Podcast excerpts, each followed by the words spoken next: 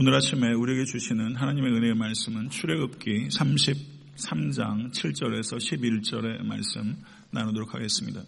출애굽기 33장 7절에서 11절의 말씀입니다. 다 같이 합독하도록 하겠습니다. 모세가 항상 장막을 취하여 진막에 쳐서 진과 멀리 떠나게 하고 회막이라 이름하니 여호와를 악마하는 자는 다친 밭갓 회막으로 나아가며 모세가 회막으로 나아갈 때에는 백성이 다 일어나 자기 장막문에 서서 모세가 회막에 들어가기까지 바라보며 모세가 회막에 들어갈 때 구름 기둥이 내려 회막문에 서며 여호와께서 모세와 말씀하시니 모든 백성이 회막문에 구름 기둥이 서 있는 것을 보고 다 일어나 각기 장막문에 서서 예배하며 사람이 자기의 친구와 이야기함 같이 여호와께서는 모세와 대면하여 말씀하시며 모세는 진으로 돌아오나 눈의 아들 젊은 수종자 여호수아는 회막을 떠나지 아니하니라. 아멘. 어, 다음 주가 이제 고난 주간입니다. 이번 고난 주간에 이제 월요일부터 토요일날까지 이제 새벽 예배를 드리게 되어 있는데요. 아, 저희가 새벽 예배를 5시 55분에 시작하는데 고난 주간에는 5시 30분에 시작하도록 하겠습니다. 어, 그리고 토요일 날은 어, 원래 스케줄대로 예배 드리겠습니다. 이번 고난 주간에 어, 설교 주제는 베일이 벗어지는 순간입니다. 그래서 고난 주간 매년 돌아오지만 뭔가 그 베일이 벌어지면서 예수께서 누구신지가 드러났던 것처럼 아, 우리에게도 각자 그 하나님을 아는 지식 가운데 베일이 벗겨지고 더욱더 그리스도를 알아가며 그 고난에 깊이 동참하시는 여러분과 제가 될 수 있기를 간절히 축원합니다. 오늘 본 말씀 출애굽기 33장 7절부터 11절의 말씀은 모세가 하나님과 얼마나 친밀했는가 하는 것을 잘 나타내는 본문입니다.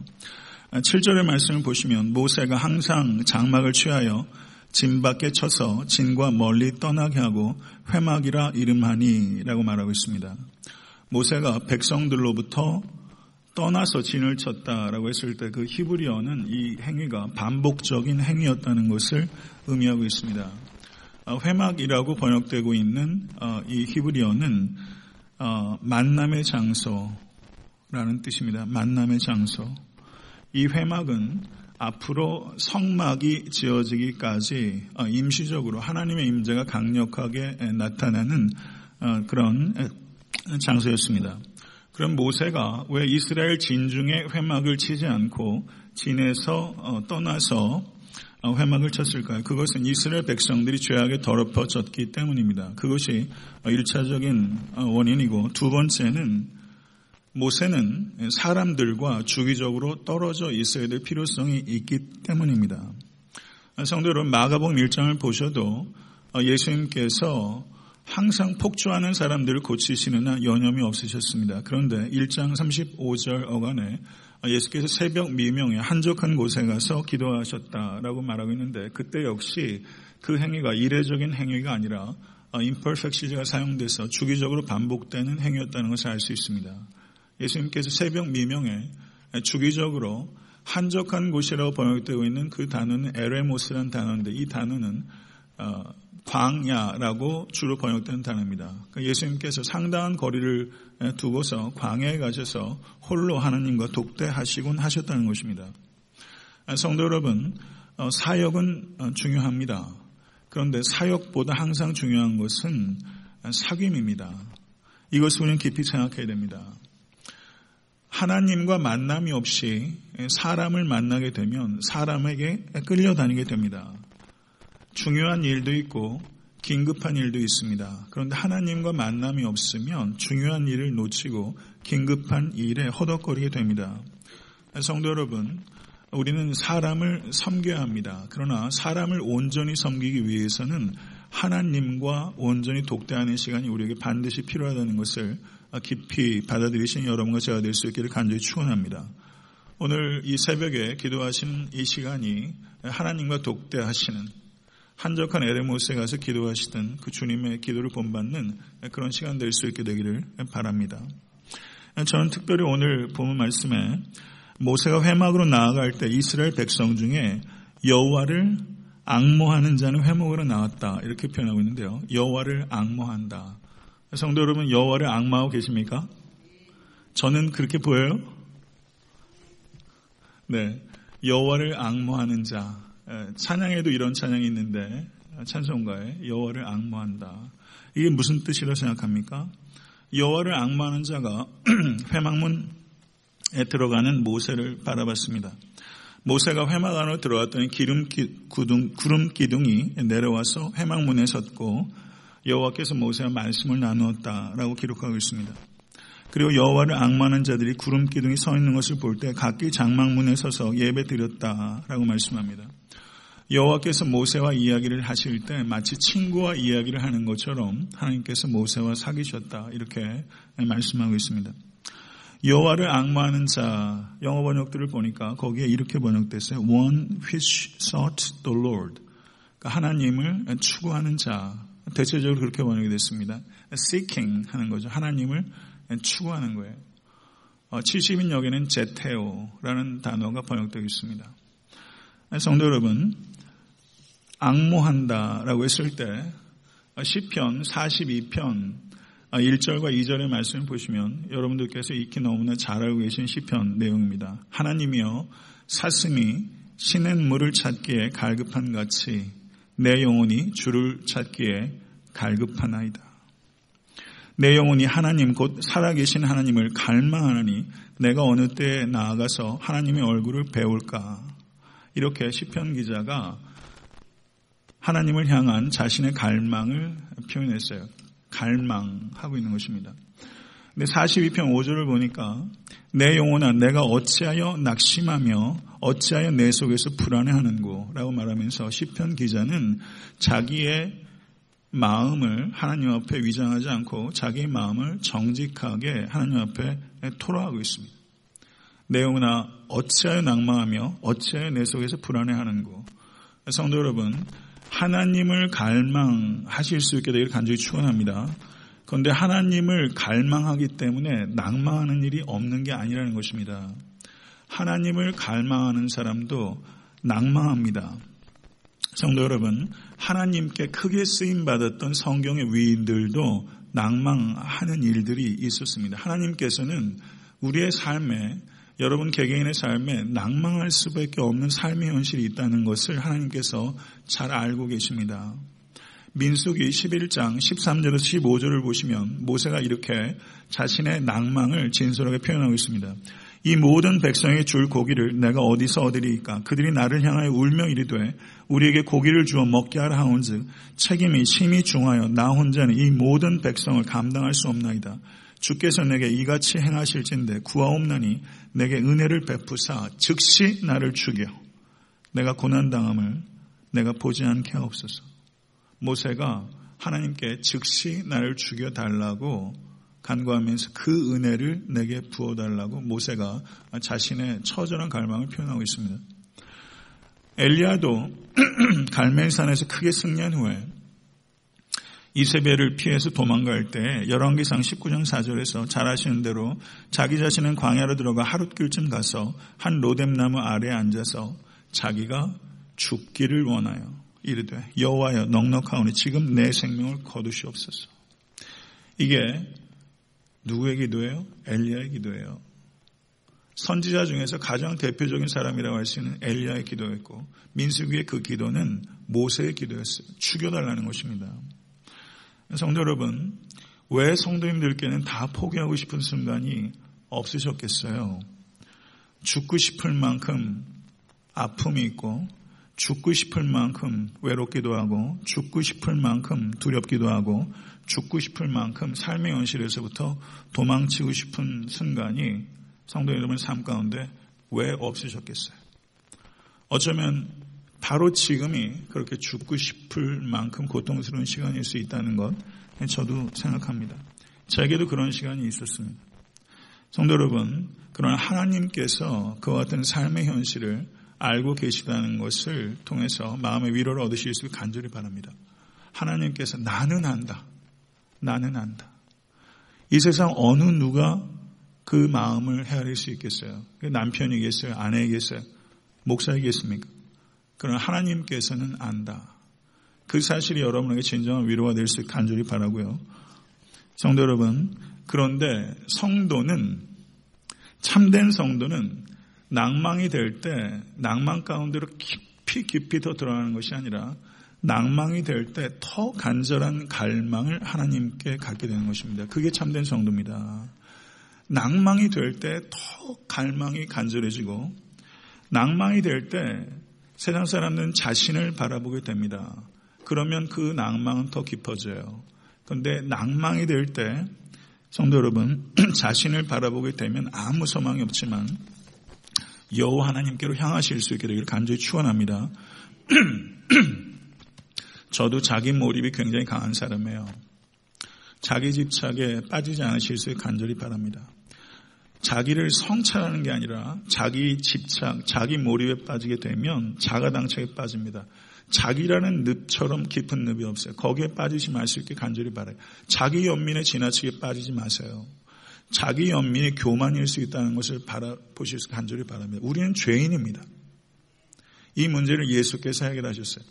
오늘 기도 가운데도 얘기했지만 내가 해결할 수 없는 가장 근본적인 죄와 죽음의 문제를 주님께서 해결하셨어요. 자기 몰입, 자기 집착 아등의 유익이 없습니다. 10편 9편 10절을 보시면 여호와여 주의 이름을 아는 자는 주를 의지하오리니 이는 주를 찾는 자들을 버리지 아니하심이니이다. 10편 34편 10절은 젊은 사자는 궁핍하여 줄일지라도 여호와를 찾는 자는 모든 좋은 것에 부족함이 없으리로다. 믿으시면 좀 아멘 하세요. 잠언 8장 17절 나를 사랑하는 자들이 나의 사랑을 입으며 나를 간절히 찾는 자가 나를 만날 것이니라. 아멘. 히브리서 11장 6절에서도 하나님을 찾는 것에 대한 이야기가 나오고 있어요. 믿음이 없이는 하나님을 기쁘시게 하지 못하나니 하나님께 나아가는 자는 반드시 그가 계신 것과 또한 그가 자기를 찾는 자들에게 상 주시는 이심을 믿어야 할지니라. 아멘. 믿으세요? 이 말씀 붙잡으시고 나아가실 수 있기를 간절히 축원합니다.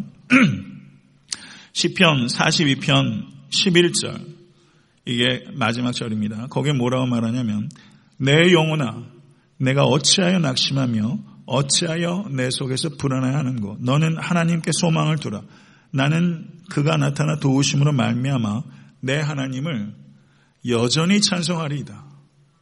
이 부분을 한번 따라하시죠. 나는 내 하나님을 여전히 찬송하리로다. 개혁 한글 번역에서는 여전히를 오히려 내 하나님을 오히려 찬송하리다 이렇게 번역했어요. 오히려 찬송하리로다. 그런데 개혁개정에서는 여전히 찬송하리로다. 그리고 표준세 번역에서는 또다시 찬송하리로다 이렇게 번역했어요. 나는 오히려 찬송하리로다. 여전히 찬송하리로다. 또다시 찬송하리로다. 성도 여러분, 어떻게 번역해도 다 좋은 의미로 번역이 잘 됐다고 생각해요. 오히려 이 세 가지를 복합적으로 이해하는 게 좋다고 봅니다. 나는 여전히 찬송하고 오히려 찬송하고 또다시 찬송해요.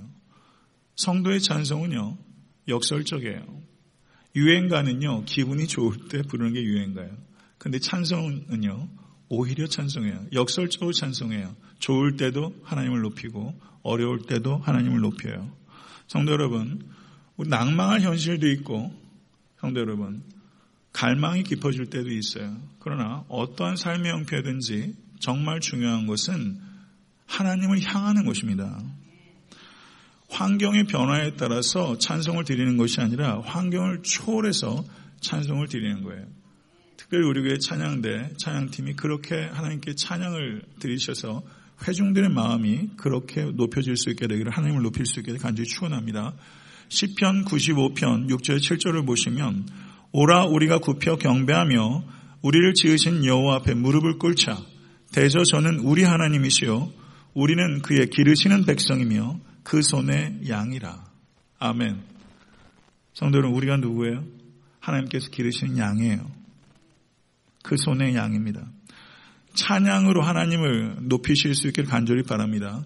찬양으로 하나님을 높이면 하나님께서 우리를 하나님의 임재 안으로 우리를 가까이 이끄세요.